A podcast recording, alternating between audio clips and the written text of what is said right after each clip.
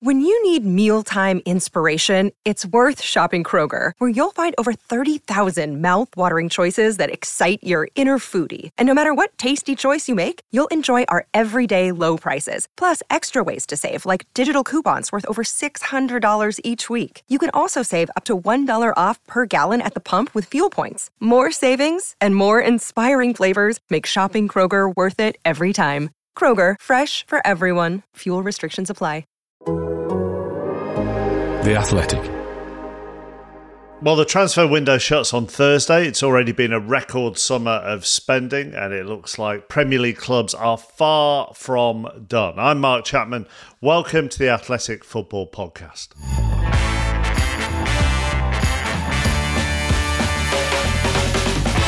Many people I speak to within the game feel that United have massively overpaid for him and that his value's way lower. I've never seen a couple look less like they want to leave Barcelona in the history of Barcelona. They could not be they could not appear more tied into Barcelona. Well, it looks like Chelsea and Everton, and of course Manchester United, are going to be three of the busiest clubs over the next few days. Joining us now to look at where everything stands before the window shuts, the Athletics' Adam Crafton, and of course David Ornstein. We couldn't talk transfers without David. Let's start with Manchester United, shall we? Uh, who have agreed a deal with Ajax for Antony. At the start of the window, I thought he was valued at around 42 million pounds, and they appear to be paying 84 million. So um, that that's great negotiating skills from the Ajax point of view. Well, I'll leave you to pass judgment on Manchester United's market manoeuvring.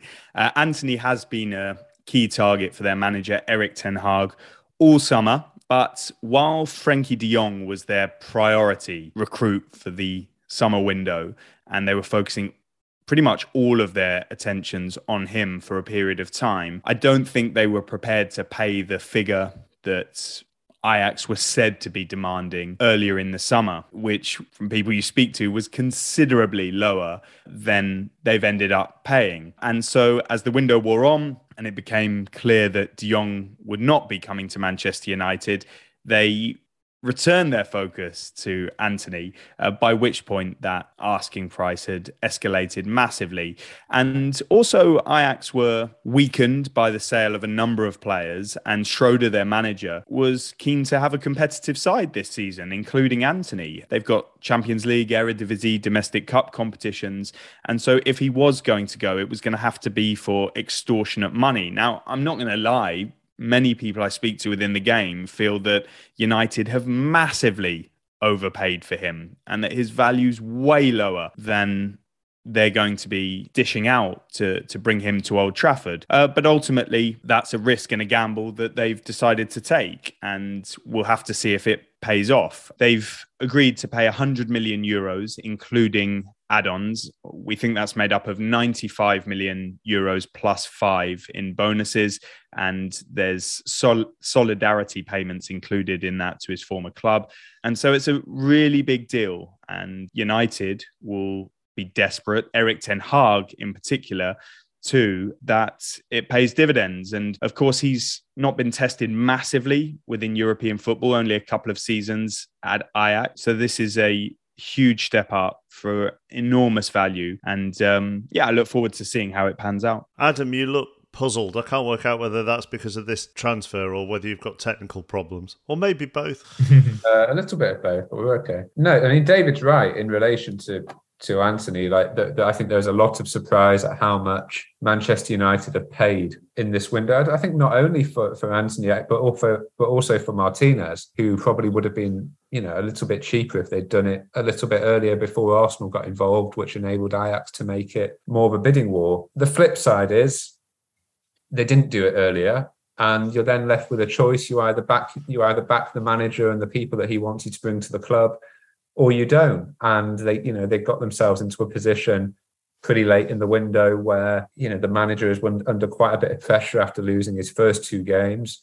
And he's gone for the comfort blanket of this forward player that he knows. Obviously, the other thing that's changed since the start of the window is is that Cristiano Ronaldo has decided that he wants to leave the club. And, and, that's obviously the live situation as well, which puts even more pressure on United to go out and buy forward players. The positive bit here, whatever they've paid, Adam, is that the fans, whatever the media might say about heights of people, but the fans have, have very much taken to Ten Hag's new signings. So his judgment at the moment is being supported by the fans. It is. And I think, you know, the last two games, Lisandro Martinez has been basically man of the match against Liverpool and, and Southampton. And I think people so far not only like his performances, but also his attitude and his character. I think uh, Malacia at left backs also looks like an upgrade, um, given what they, you know, they didn't pay too much for him. And and obviously Christian Eriksen started pretty well as well. So I think that gives more trust uh, from the fans. But you know, you also have to remember it's two games. There's been two good games. There's been two bad games for Lisandro Martinez as well. And you know, it doesn't change the fact that if Manchester United, if this doesn't go right for Manchester United with Erik Ten Hag, and obviously you know everyone hopes it does uh, from a United perspective. But if it doesn't, you've now got over 150 million pounds worth again of a specific manager's very specific choices. Know, United would argue that that's their model is, you know, that they have a football director, but their model is to back their manager's choices and give him what he considers the, the best possible tools for his style of football. And we've seen, you know, everyone talks about Leeds with their sporting director, Victor Orta, in a very positive way. But Leeds have done something very similar this summer, giving Jesse Marsch players from that he's worked with previously with Tyler Adams and Brenden Aaronson uh, from the Red Bull group. Is it Kristensen as well at right back? Also from that same, I suppose, recruitment model. So, you know, it's not only Manchester United that have done this, um, but it is Manchester United who have the track record of having sort of a hodgepodge of players from different managers not working out and then losing a manager and doing it again in a repetitive cycle. So let's see where it goes. Are United done, David, in this window? No, they're going to look to bring in a backup goalkeeper competition for David De Gea. Their first choice candidate seems to be Martin Dubravka of Newcastle United, who uh, they've made a proposal for a loan with an option to buy. I think Newcastle may have preferred that to be um, a purchase. So there's probably a bit of negotiation to be had there. But all indications are that personal terms have been agreed. They did want competition at right back, but I don't know if that's a priority now. Maybe it will depend on whether there's an outgoing before the deadline. And then they've been considering a number of options for the centre forward position or the attacking line in addition to Antony, alongside Antony. Um, and that will depend on what sort of budget is left available. The Cody Gakpo interest seemed to cool, um, even though they were pursuing both at the same time. And if the money had allowed, they might have done both. Maybe they will still do both. But I think it's probably unlikely given the fee that PSV will ask for Cody Gakpo. And there's a lot of interest in him from others. I reveal on my Monday column that uh, Southampton are the first, believed to be the first team to have actually made an offer for Gakpo to PSV, and that's been rejected. Everton are also monitoring the situation if Anthony Gordon is to leave, which I think is looking unlikely at this point. United have made other inquiries just to check on the availability and, and to monitor the situations of the likes of Pierre-Emerick Aubameyang at Barcelona. We revealed today that Chelsea are having second thoughts about that signing from Barcelona. Um, they're reconsidering whether to go ahead with it.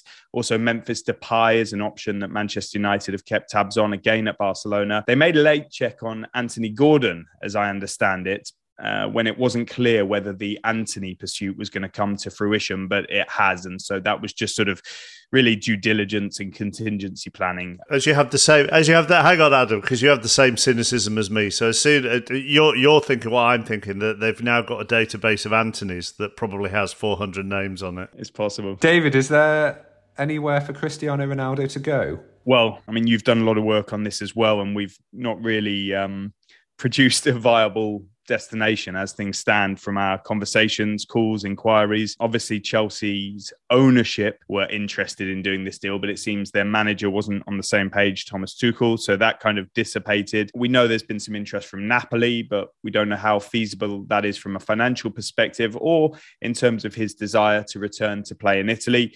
There have been reports around Sporting Lisbon, but I've always been steered away from them.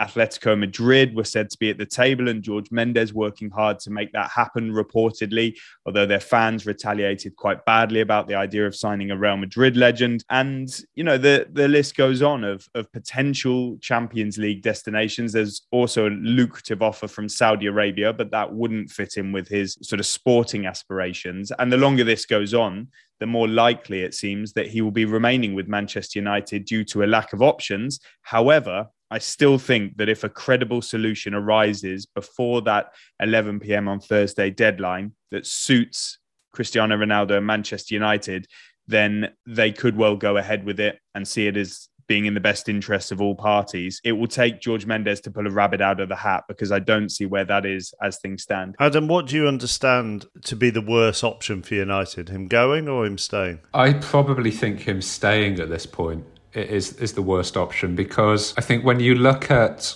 you know the, the spirit and the unity that Erik Ten Hag seems to be developing on the tour and then the spirit and the unity that United have demonstrated in the last two games when he's not been starting. I know he's been playing this kind of friendly mascot substitute role where he's, you know, he's spending a bit of time with pundits on the on, on TV before games. And to be fair, you know, he celebrated the goal on on Saturday uh, with the players as well. But you know, when he's actually been on the pitch, I mean, his cameo on Saturday was, was pretty appalling for the last half hour. I mean, Man United couldn't get up the pitch with him as their striker. I'm not saying Marcus Rashford was that much better in, in the first you know hour or so through the middle, but but Ronaldo really struggled. And I, I, just think United at this point need you know a group of players that are all pulling in the same direction, that are all fully buying into the new manager's style of play.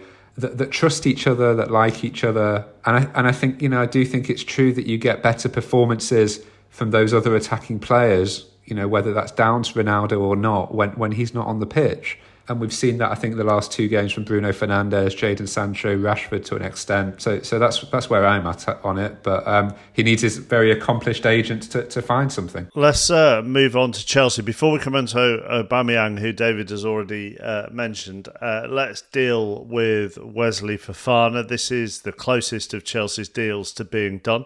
Our Chelsea correspondent is Simon Johnson, and here he is now with the latest on that deal. Now, Fofana is, is going to get done, should be announced the next day or two. I've been told um, it's less than what's been reported so far. That um, it's all in for less than seventy million pounds. Of course, that's from a source from within Chelsea, and of course they're always going to steer favourably. But that that's that's what I'm led to believe, and that does sort of um, give them money to burn elsewhere. Now, in terms of striker situation, Pierre Emerick Aubameyang, I'm led to believe that that Chelsea are now having second thoughts about signing Aubameyang. So that's nearly done, David. Why have they made a U-turn on Aubameyang? Yeah, firstly, just to add on um, Fofana, uh, Chelsea have taken the perhaps surprising step of sending him to the USA for his medical. That was a decision from their ownership, I think, for peace of mind. Obviously, he's had some uh, serious injury problems in recent times. And when you're spending in the region of 70 million pounds, you want to be absolutely sure. And I expect that transfer to be completed by the middle of this week on a six year contract. In terms of Aubameyang, there's no agreement yet between the clubs and there's no agreement fully on personal terms. Barcelona want a level of money that Chelsea are not currently prepared to pay.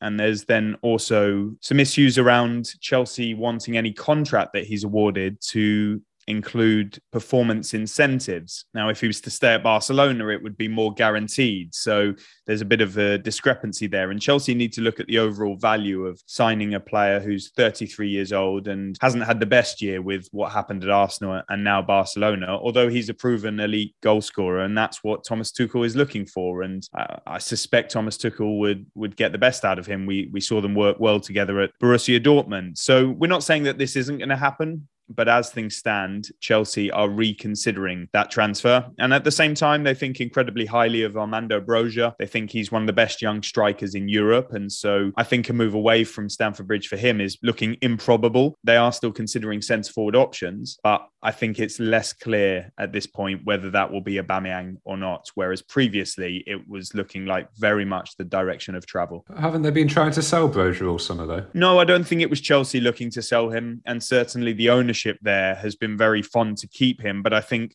Broja wasn't necessarily seeing a path to the first team, and senior game time opportunities. And therefore, I think he was open to moving. The interest from West Ham was strong and Everton and probably others too. But I think there's been a bit of a clarity in conversations about where they see him and what chances he might get. I think there's good opportunity to potentially see him this week in action. I think Chelsea play on Tuesday, is it, or Wednesday?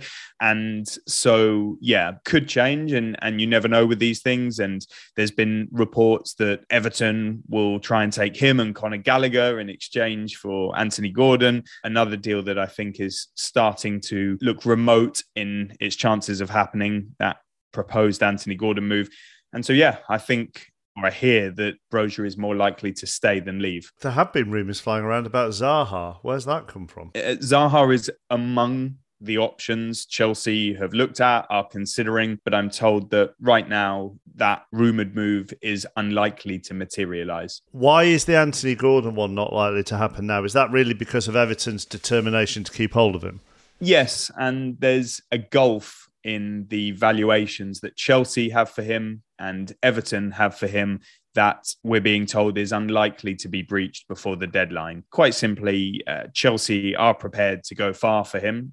We reported that Everton had been told to expect an offer of 50 plus 10 million pounds, so worth 60 million pounds, but we were never aware that that had landed. And Frank Lampard said it has hadn't. There's clear admiration and again a target for Thomas Tuchel, a top target from from his perspective that he would like to have brought to the club but Chelsea's ownership don't seem to be prepared to go to the level that Everton would demand if they they were going to part with him. And the longer the window goes on, the more difficult it is for Everton to replace him, and the less useful the money becomes. They don't just want to replace him if he's to go, but they want to add in addition to any potential replacement. And the clock is ticking. They've got targets. They hope to bring in two or three, but I think confidence is growing within Ever- Everton that Gordon will stay for this window. But it's a bit of a warning for them because Chelsea have gone strongly, Tottenham previously, others have got their eye on him as well. Newcastle were among the teams said to be very keen on him. So if it's gone away for now, it hasn't necessarily gone away long term. Anthony Gordon, I think, has three years left on his Everton contract, which has given them peace of mind to an extent. They've also put a new contract offer on the table for him. He wanted to go. He told Everton that he would like to leave and take up the opportunity to play for Chelsea in the Champions League and improve his chances of going to the World Cup. But um, at the time of recording, it looks like he'll be staying. It's a kind of classic case, isn't it, of the um, club in a relegation battle where the value they they put on that player because he could keep them in the Premier League is so much higher than what anyone sane looking to buy would be prepared to would be prepared to pay. It's probably one of the reasons why over the years, I don't know, someone like Wilfried Zaha has never left Crystal Palace because his value to Palace has always been so much greater than what someone is prepared to pay. I think Gordon is is kind of getting into that territory for Everton. But you know, if you're Chelsea, you're probably looking at him thinking, well, he's, I think he scored five goals for Everton. Right, are you really going to go and spend 60 million at that point. Sticking with Everton, they, they did sign Neal Maupay over the weekend. So here's the Athletics Everton correspondent Greg O'Keeffe on that move and also whether there will be any more incomings at Goodison. Well, the first thing that Neal Maupay is going to hopefully add to Everton is something that's been clearly lacking, and that's a focal point up front, a bit more of a clinical edge in front of goal. I don't think anyone expects him to be prolific, to be a 20 goal a season man. That wouldn't be uh, on the horizon if you look at his numbers in the Premier League so far. He's I think his best tally is 10 in a season for Brighton. But Lampard knows he has to spread goals across his attack. And at the moment, it's been painfully clear that Everton haven't had that at all in, in, the, uh, in, in the first four or five games of the season. So we'll be expected to be convert some of these chances that Everton are creating and um, maybe replace some of the qualities, that tenacity and that fight and that spirit that Richarlison brought with him and made him so popular with the fans at Goodison Park. Elsewhere, Lampard wants another attacker. As I say, he needs he needs kind of Maupay to hit 10 and more. He's got to rely on Dominic Calvert-Lewin staying fit. So I think he ideally would like another striker or wide attacking player. So they're the thoughts from Greg. Your column, David, has Idrissa Gana Gueye and James Garner as Everton's top two targets. Are they likely to come off? Talking of all the Anthony's, it's now all the Garners. Yes. so Idrissa Gana Gueye is a player who, for a while now, Everton have reached an agreement with on personal terms and with PSG on the club to club side. There are issues unresolved between PSG and Gueye himself. And Everton want them to be resolved imminently so that they can press ahead with this transfer. But if that doesn't happen, they, they're going to have to move on to another target rapidly with the deadline fast approaching. Um, in addition to Gueye or somebody else, their other midfield priority is James Garner from Manchester United.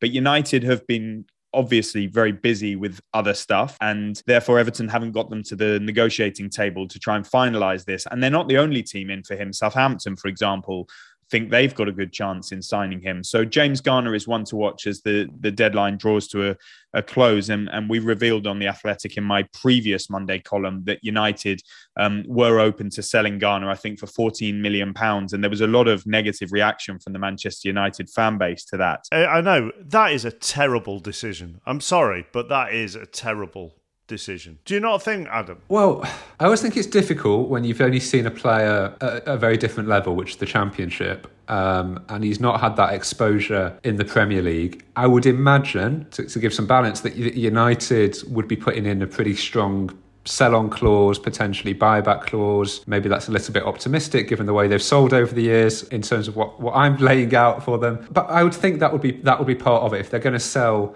at that price. It, it did make me wonder when I heard that he was for sale, whether actually United, because of what they realised they were about to do, whether it was with Antony or other players they're looking to bring in, whether actually United just thought we need to get a bit of cash in here and we need to just try and balance these sales a little bit, whether it's regards to financial fair play or just you know just the fact that United's net spend is always incredibly high because they sell so badly uh, over so many years. Like, I mean, you know, if you speak to anyone who was at Nottingham Forest last season, they will tell you that James Garner is good enough to play for play for his country one day. So you know, from that point of view, selling for 14 million in a world where players are going, you know, players like Anthony Gordon are going on the market for 60 odd million doesn't look good. But again, it is that issue of what is the need for the selling club and Manchester United don't appear to have a need for James Garner, and Everton have a massive need for Anthony Gordon. Ever- Everton have the money to, to be able to bring in Gana Gueye and Garner, do they? I think Gana Gueye will be a low cost deal, relatively speaking.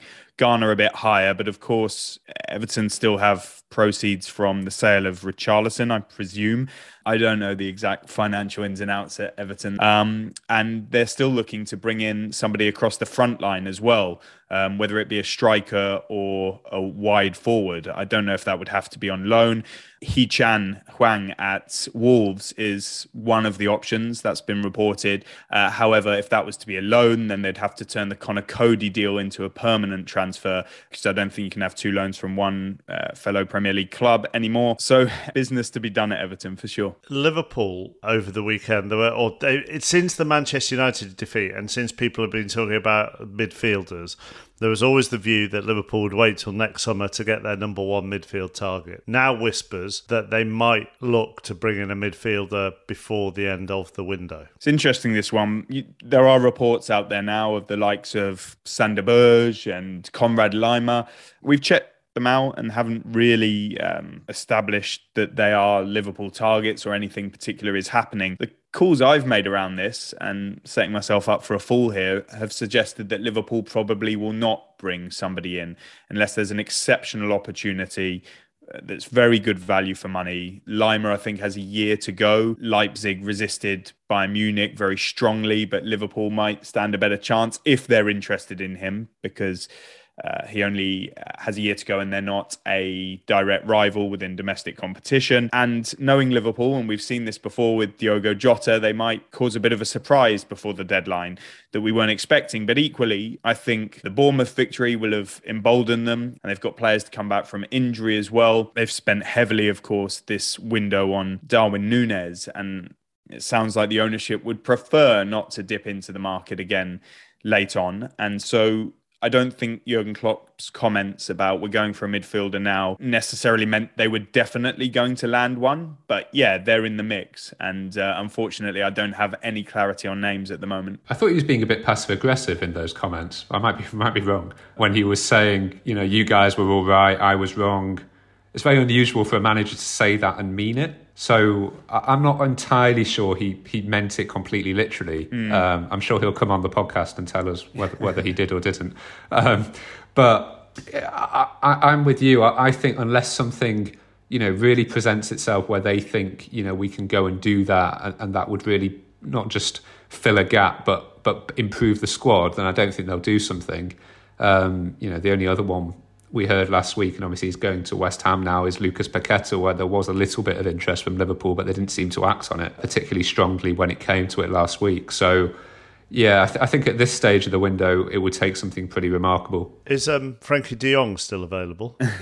well, Frankie de Jong is, of course, one to watch in these final days. If if if he decides to finally play ball with Barcelona and uh, agree to a transfer, then I think Chelsea would be at the front of the queue. Their admiration is strong. They're in London, Champions League, and can afford him. But all indications are that he remains intent on staying at Barcelona and that his situation and the uh, sort of executive level desire to get him out will ease once the window is closed. And we've had no indication that the manager, Xavi, would like him to go at all, that he's counting on him. And, and if that's the case, then Frankie de Jong, uh, we're led to believe, will stick around and Barcelona will have to solve their financial problems through other means. If, if you want an idea of how, of how, how happy Frankie de Jong is in Barcelona, you should spend a day following his girlfriend's Instagram account because uh, she, she basically just spends the entire, the entire week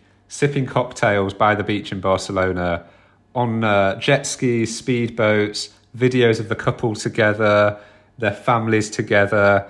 I've never seen a couple look less like they want to leave Barcelona in the history of Barcelona. They could not be. They could not appear more tied into Barcelona. Uh, just a couple more mm. before we go. How many incomings do you think we'll have at Nottingham Forest by the time it all ends on Thursday? I think we're at well, we're recording this when it's at 17. I think it will go to 18 today. I don't know. What will we get? Will we get to 20? Well, Renan Lodi will make it 18. The left fullback from Atletico Madrid, who was at the City Ground for the Tottenham match. And then Willy Boly of Wolves has an offer from Nottingham Forest. So if Wolves grant him that move, uh, he seems to be virtually on strike there.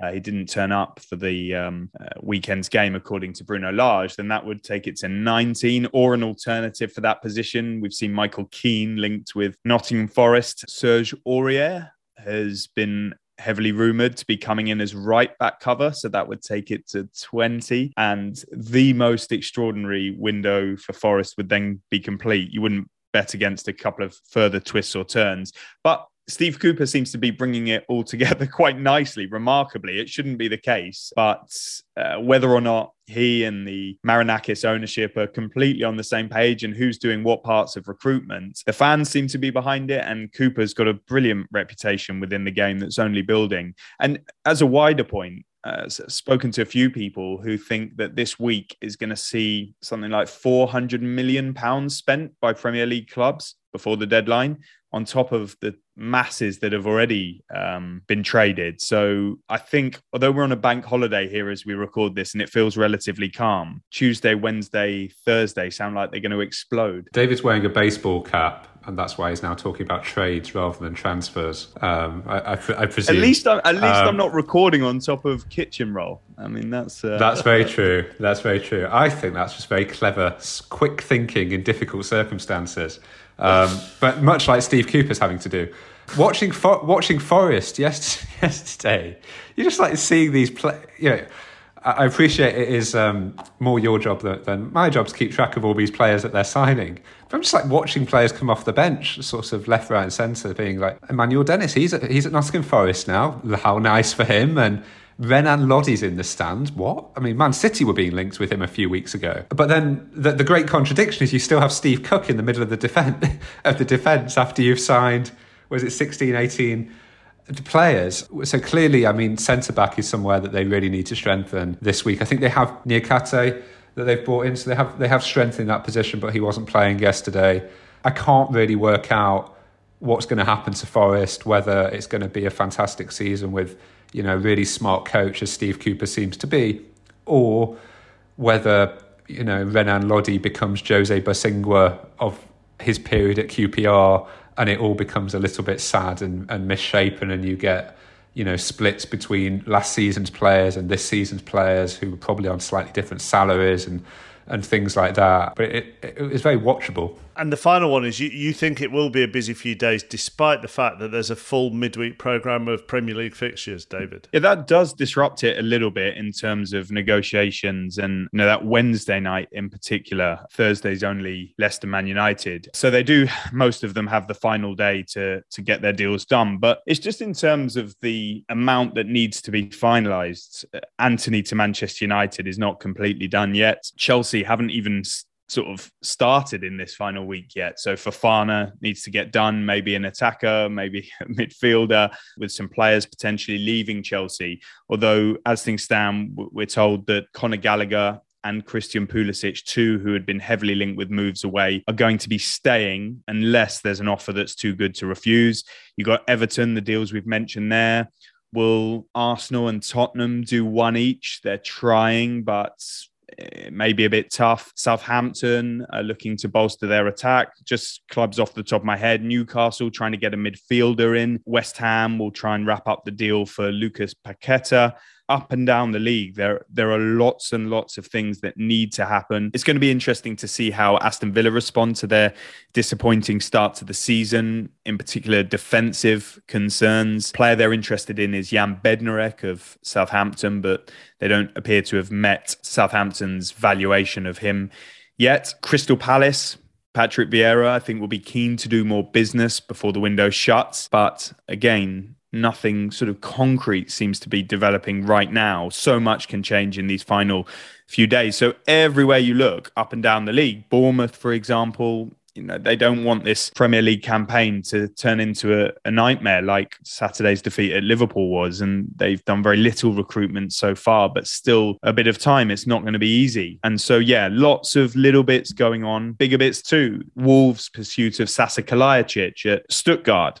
hasn't come to fruition just yet, but they're trying to get that done. The asking price of Stuttgart is a bit higher than Wolves want to pay so far. Can a compromise be reached? And there'll be plenty that I'm missing as well. So yeah, I do think a huge amount of money is going to be spent. I uh, spent. I do think a lot of deals are going to happen. Many more. There will be attempts to make them happen, and they won't materialize but that's just the nature of the beast in any window especially in the final days. Well, D- david will um, a question a question from my dad mm. who's a leeds fan. Will leeds, they do i will they do either a left back or a striker everything we're hearing from Leeds is that there's no finance available now to do further incoming business. So if they were to, I presume it would have to be a loan. I don't know of uh, anything being imminent. I've heard a few names mentioned around the sort of midfield stroke attack, sorry, department. Yeah, haven't heard so much recently at left back. But um, I mean, they were one of the clubs who were strongly in for Cody Gakpo, but the level of finance it would take now would presumably be unrealistic, especially because they decided against